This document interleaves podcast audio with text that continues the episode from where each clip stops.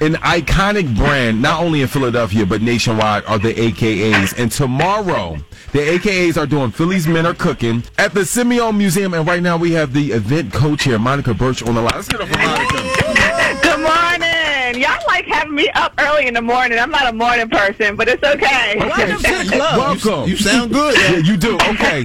And speaking of good, it's, so, it's going to be so much good food at, at Philly's Men Are Cooking tomorrow. Uh, tell everybody about the event.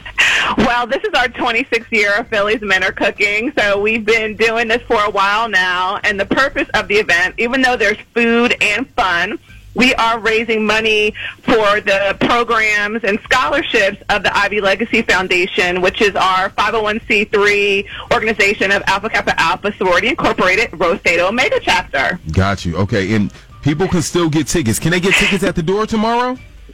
We will um, sell tickets at the door, but we encourage people to log on to ivylegacy.org to purchase their tickets in advance because there is a chance that the price will go up at the door. So get your tickets early. Okay. It's at the Simeone Automotive Foundation Museum, 6825 uh, Norwich Drive. It's, it's in like Southwest. It's by all, Yes. all the car places. You just got to Google it, right? Exactly, exactly. Go to ivylegacy.org. Now, what I'm excited about, Kay Fox has never been to Philly's Men Are Cooking.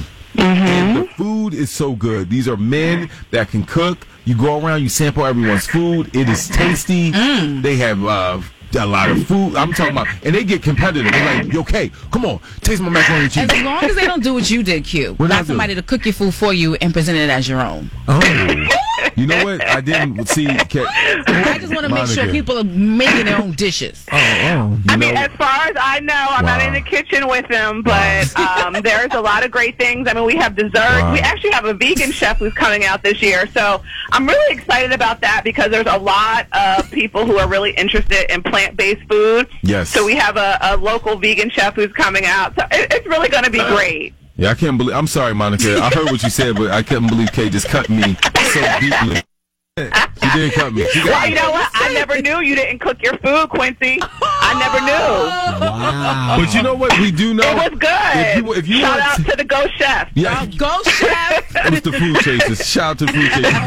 All you gotta do is go to ivylegacy.org. Philly's Men Are Cooking. It's a great event and uh, it supports a great cause. Go to ivylegacy.org. Monica, thank you for checking in with us. Thank you for having me this morning. And oh, oh guess what? Fox 29's own, my guy, Mike Jerrick is hosting. Yes. Shout out to Mike. Yes. It's going to be fun. No, you R&B.